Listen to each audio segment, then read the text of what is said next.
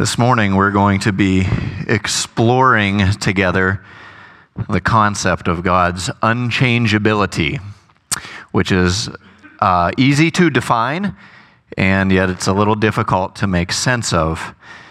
And so, uh, our title of the message here is God is Unchangeable, but if that's not uh, exciting enough, I have a subtitle that's called Stay to the right side of the podium, which is right here.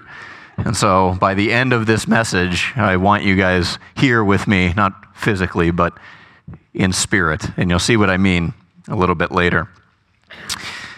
So here's how I'd like to go about doing this this morning. I'm going to start off with uh, the biblical basis for God's unchangeability to show you that this idea is rooted in the scriptures. We don't fabricate it. Uh, please note that this morning I'm, I'm not expositing any biblical texts for you. What I'm going to do is I'm going to be explaining an idea. So this is a teaching message. So I'll be looking around seeing which one of you are understanding, who's going like this, and the person who's doing this, that's when I say something really profound. So we'll have to wake you up. After the biblical basis, we're going to move right into a definition of God's unchangeability. Then we're going to go into an explanation and some theological reasons, objections, and an application, which is a lot to do in one half hour, but we're going to try it. So let's go ahead and get started. The biblical basis for God's unchangeability. Numbers 23:19 says, God is not a man that he should lie, nor a son of man that he should change his mind.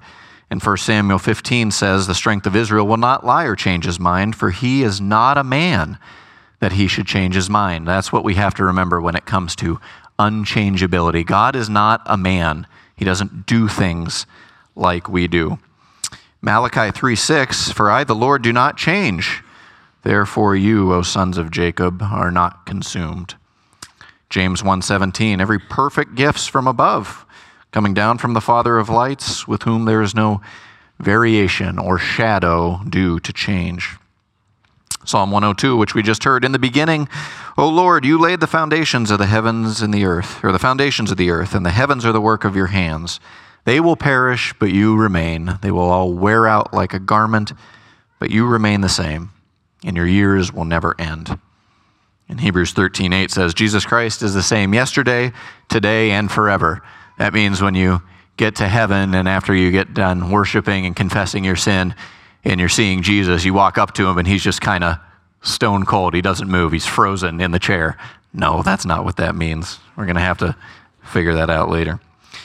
Hebrews 6 says, In the same way, God, desiring even more to show the heirs of the promise the unchangeableness of his purpose, interposed with an oath, so that by two unchangeable things, in which it is impossible for God to lie, we who have taken refuge would have strong encouragement to take hold of the hope set before us. So you can see that this idea of unchangeability is found in the scriptures. And now we're going to move on to a definition of it. We're going to start with what unchangeability does not mean. And pretty straightforwardly, God's unchangeability does not mean that he is static or frozen or impersonal. It doesn't mean that he's indifferent or distant or disengaged from your life. So we're going to have this, these ideas, they kind of crop up as we as we try to tease out this idea of unchangeability. What does unchangeability mean, though? Well, straightforwardly, it means that in God, there neither is nor can be any change whatsoever. That's a pretty straightforward definition. We're not hiding anything. It means he never changes his nature, character, or purpose. It means all that God is he always was and forever will be. So, and to quote a theologian, not merely is there no beginning and no end of God's existence, but no new state can arise either in God's nature or being or in the order of his thought or volition. In other words, God cannot be anything new, He cannot think anything new, and He cannot do anything new. Oh, whoops. Let's just, sorry. That verse is not found in the oldest and best manuscripts. We'll just ignore it. No, we'll come back to it later.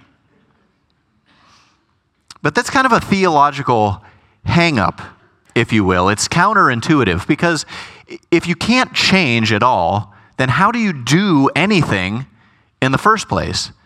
Because if you do something, whatever it is, whereas you did not do it before, that implies what? This is the interactive portion of our program. Yeah, there we go. Change. That's right.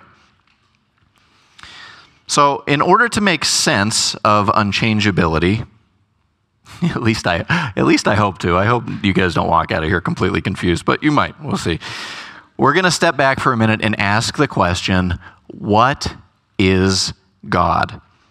Now, this is was that me?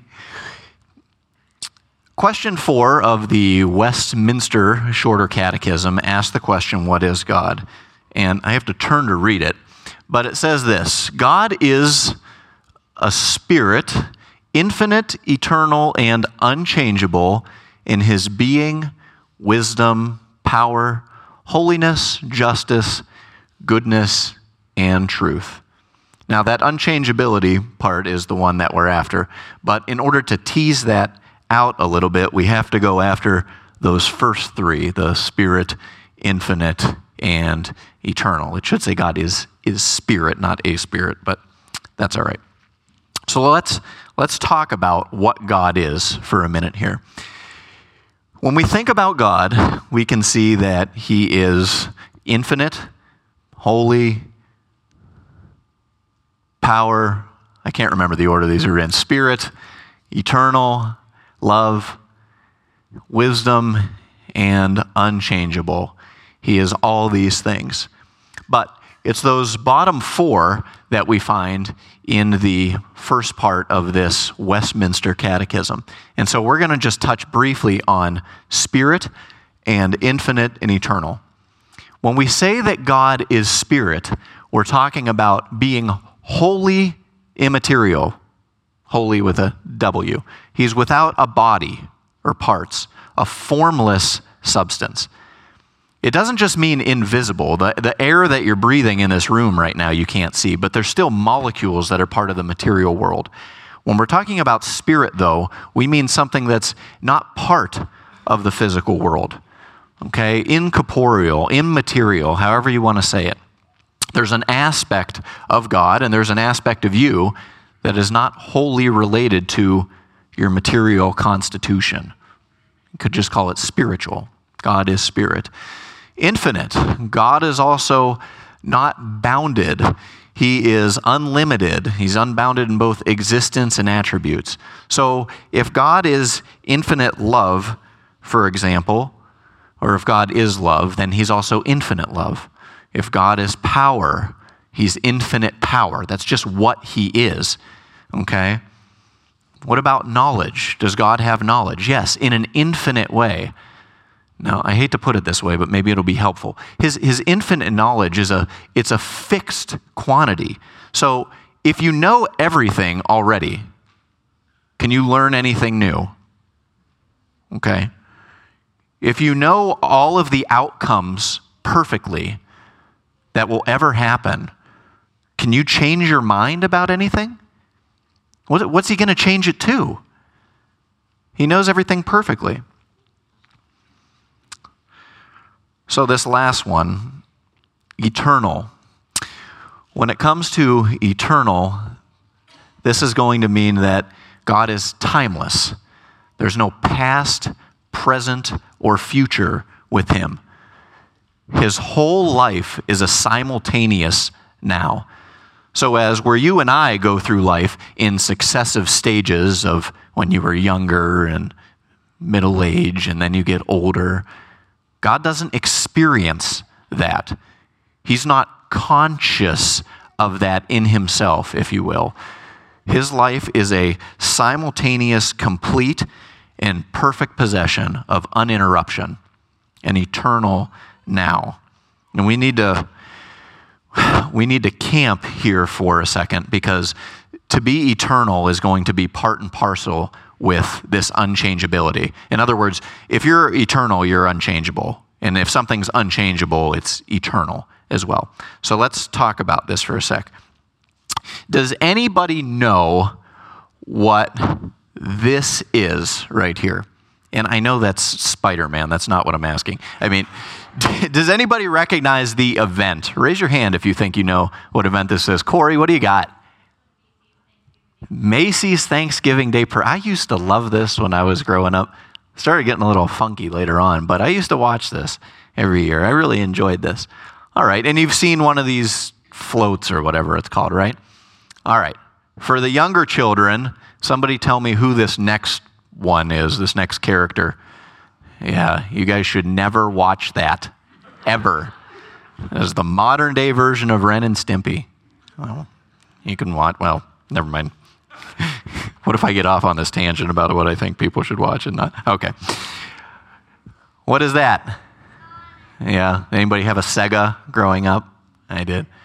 All right. All right. Now for now for if you're if you're older, what's this last one? Okay. Don't switch to the next slide yet, Beth. What do these things have in common here? Well, if you've ever seen a parade, I mean, who's everybody's seen a parade before? Everybody's been to a parade. Okay. Your frame of reference is the same with all the paraders, I don't know if that's a word, on the ground, right? You're all watching the floats come by one after another, succession, succession, so on and so forth. You're getting them successively. But if you're standing on top of a building looking down, then you're able to see the entire thing as a simultaneous whole. God does that with life. He doesn't experience things as they come one at a time. He looks from the top down where he comprehends the entire thing immediately. And because he's omnipresent, present everywhere, he sees things from every vantage point simultaneously not in succession. But not only does he see this, he also sees this. Immediately, instantly, in everything that occurs in it. And not only does he see this, but he also sees.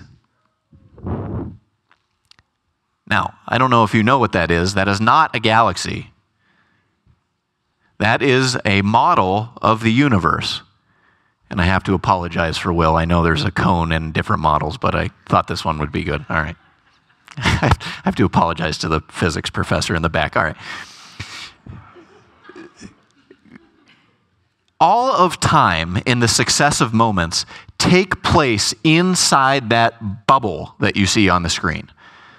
Outside of the bubble, what is there?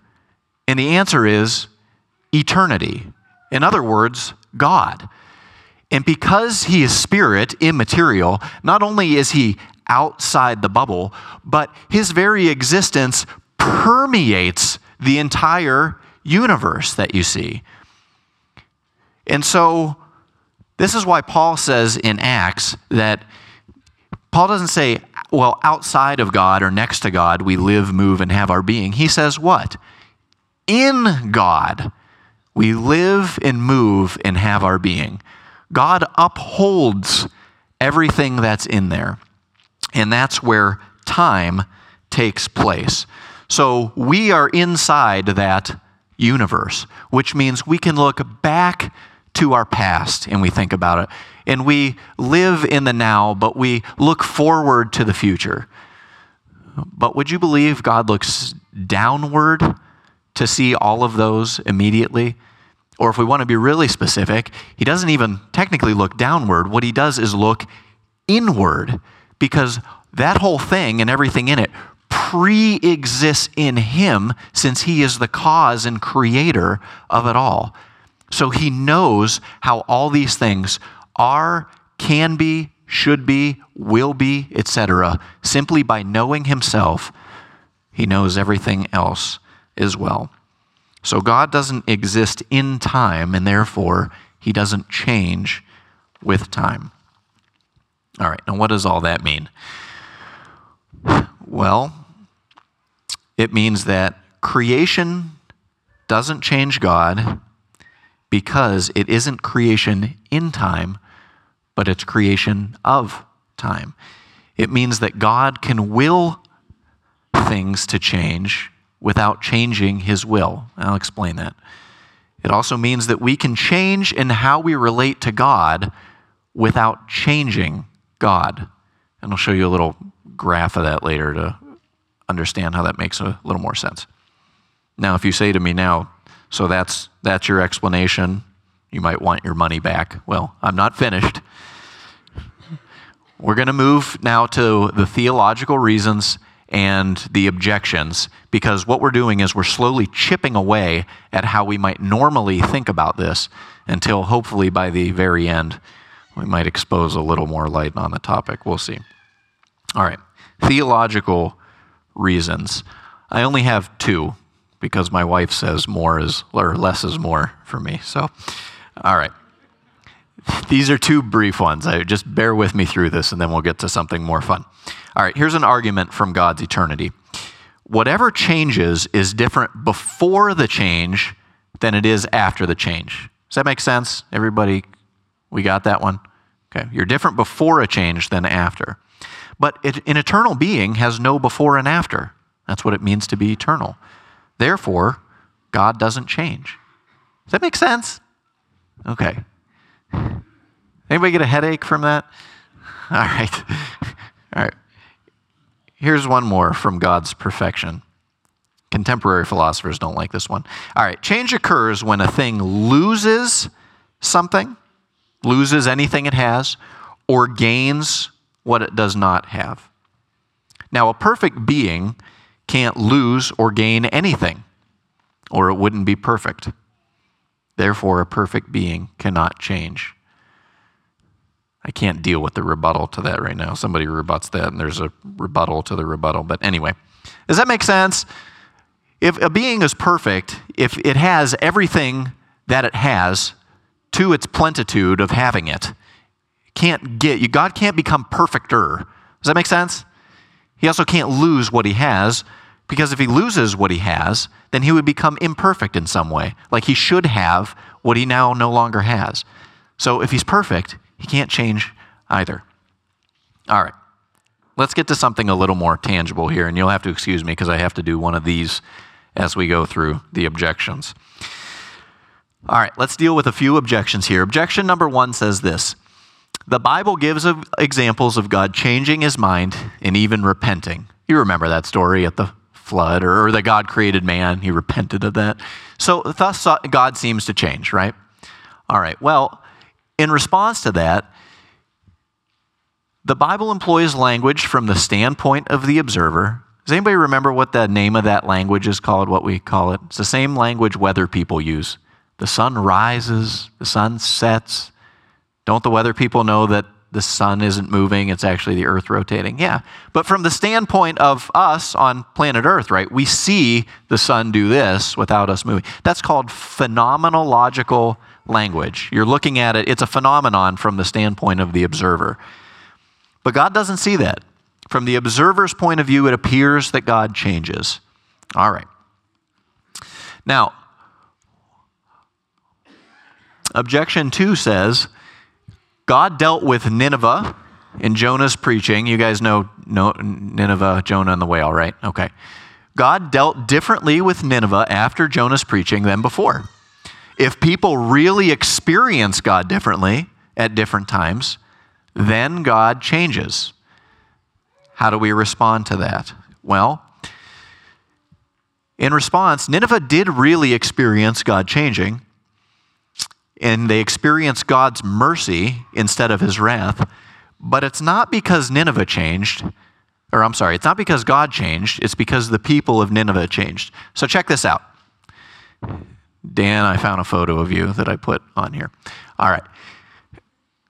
which way is this guy going? Is he biking with the wind or against it? All right, check this out.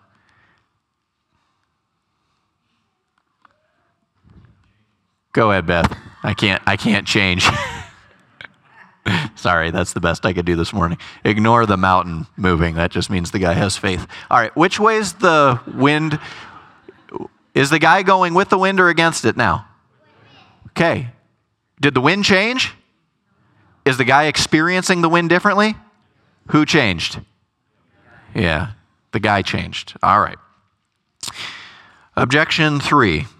This has to do with prayer. James 5:16 The prayer of a righteous man is powerful and effective. And the Bible teaches the God's moved by prayer. That's what it says in 2 Samuel. Therefore God changes. How to respond to that? Well, God ordains our prayers to accomplish his goals. Prayer does not overcome God's reluctance. Instead, it's him utilizing our readiness. In other words, your prayers are really mechanisms. They're like light switches that God uses to, think of a light switch turned off, that God uses to turn on the light switch, effect something in reality. Your prayers do really change things, but it's that God has already determined that that thing would happen based upon your prayer. He uses your prayers as a vehicle to accomplish what He desires to accomplish, but He Himself does not need to change for that. All right. Next. Jesus is God. Jesus changes, therefore, God changes. How do you respond to that? Jesus has two natures. Okay, the human nature changes. Jesus got tired, Jesus got hungry. The divine nature, whereby Jesus is the great I am of the Old Testament, that doesn't change. That's what we mean. You could say Jesus is the same yesterday, today, and forever. In his divine nature, that's absolutely true. He doesn't change at all. But in his human nature, characteristically of his character, he doesn't change either. All right. Next objection God says, Behold, I'm about to do a new thing. If God does something new, whatever it is, then he changes. Well, Firstly, what is new to people isn't necessarily new to God, just like what's new to your children isn't necessarily new to parents, right? So it's not wrong to say that he's doing something new. And even the old, uh, even the new covenant, for example, was predicated or based upon the Lamb who was slain from the foundation of the world, Revelation says. So, nothing is new in that sense. The Bible shows that God's acts are in time, though. Therefore, God changes.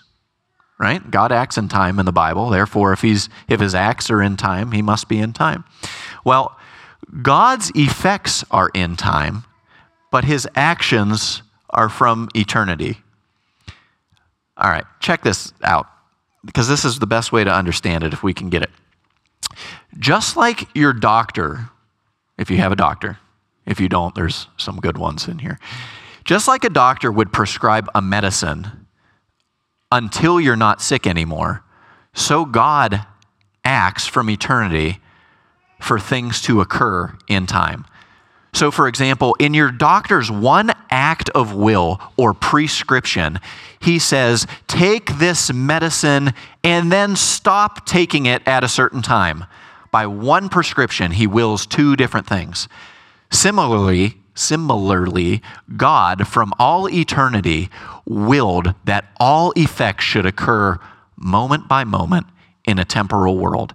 And that means God knows exactly what you're going to do and how He's going to respond to you for the next 50 million years, every moment, and forevermore. It's all comprehended in God's single act before you were even here. It's really remarkable. I think that's cool. All right, last one, and then I'll stop with these. An unchangeable God seems cold and impersonal, right? Shouldn't a relationship be reciprocal, kind of give and take? You know, if you if I want a relationship with you, I want you to be moved or affected by what I do. So, if God can't change, then it doesn't seem like we can have a meaningful relationship with him. How do we respond to that? Well, not only is God love, Remember, these attributes are coordinate in him. Not only is God love, he is unchanging love. And this makes God the most personal being, not the impersonal one. In a relationship with one who incessantly and unrelentingly desires your goodness and joy, that's in fact the most meaningful relationship that one could have. Does that make sense? I'm looking for the person who's like this. All right. Let's move on here to application. What do we do by this? We'll, we'll wrap this up quickly. And if you want, you can have this if you want the uh, verses and all that stuff. Okay. Well, to begin, what do we do with this? Well, God's presence doesn't change. The rubber's going to meet the road after I get through these, so let me get through these quickly. Psalm 90 From everlasting to everlasting, you are God. Beth, you can just thumb through these quickly. Jesus said, Lo, I'm with you always, even to the end of the age. God's presence with you doesn't change. His character also doesn't change. You are the same, your years will never end. And Hebrews says, Jesus Christ is the same yesterday, today, and forever. God's truth also doesn't change. The scripture says, The word of the Lord endures forever, and it also says, Thy word is truth. Now, if the word endures forever and the word is truth, that means the truth endures forever. And God cannot lie. That's what the scripture says. There are some things God cannot do. All right, God's ways do not change. I'm the Lord who ex- exercises kindness, justice, and righteousness, for in these things I delight. He will always delight in these things. And Habakkuk says he cannot even tolerate wrongdoing. Wrongdoing. It's not just that he chooses not to; it's that he can't because he is unchangeable goodness, and unchangeable goodness can't tolerate wrongdoing. His purposes likewise do not change. Many are the plans of a man, but the purpose of the Lord will stand. And a, man, a man's heart plans his ways, the Lord determines his steps. The Son of God cannot change either. Jesus Christ is the same yesterday, today, and forever, and therefore, this is the important one, he's able to save forever those who draw near to God through him since Jesus always lives to intercede for you all the time. You don't have to wonder if he can do it or not. He unchangeably intercedes for you when you or I screw up. Finally, God's promises do not change. If we are faithless, the scripture says, he remains faithful, for he cannot deny himself. In 1 John, if we confess our sins, he's faithful and just to forgive us our sins and purify us from all unrighteousness. Okay. Let's let's wrap this up here. So how does this play out? Well, Jesus is God, right? Infinite spirit, unchangeable, eternal. Okay. There's the person that you know, you're not born neutral, right? You're born on on the side of wrath. Now, that's the person that rejects Jesus. And since Jesus always loves good and always hates evil, he's always merciful, but he always has to punish sin. That's that Exodus verse. That means that he deals with uh, sin in always the same way. And so, what we would want to do, if you haven't yet, is if you change your heart and attitude toward God, you move from the left side to the right side. And I know this is my right and your left, but you know what I'm doing here. So, here's where the here's where the rubber meets the road. If you haven't if you haven't gotten anything, let me see if I can close with this.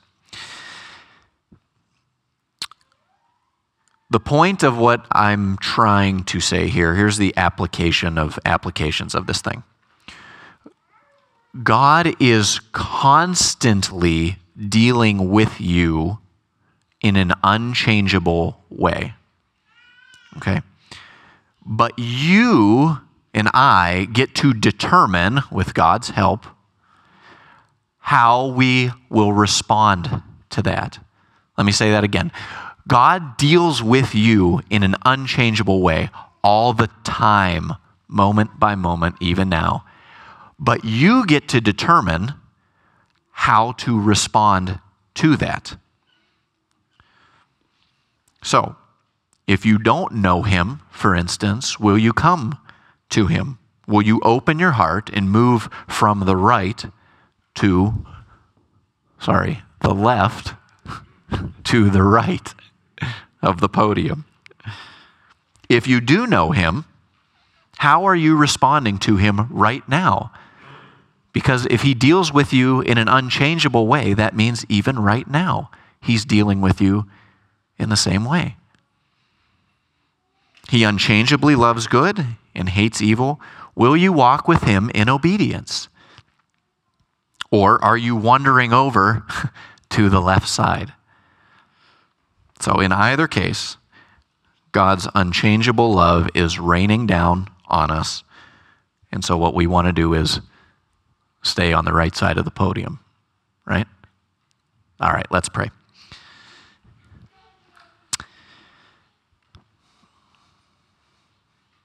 Gracious Lord, this is indeed a uh, hard concept to, uh, to tease out and to fathom in our minds that you are active in our lives and yet somehow are unchanging.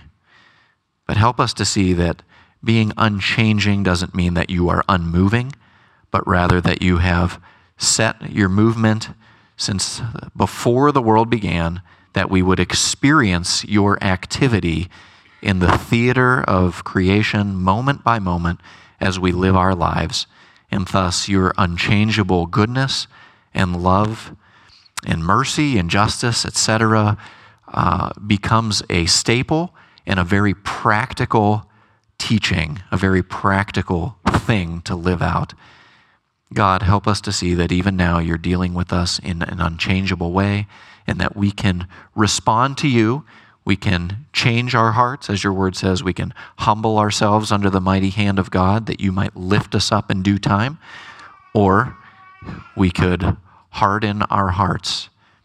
And as your word says today, if we hear your voice, help us not to harden our hearts like Israel did in the rebellion, but help us be ever open in being willing to receive uh, or get rid of whatever you lay on our hearts. In all things, we ask for your love and your goodness. Please help us to be aware of those things and to appropriate them in our lives. We pray in Christ's name. Amen.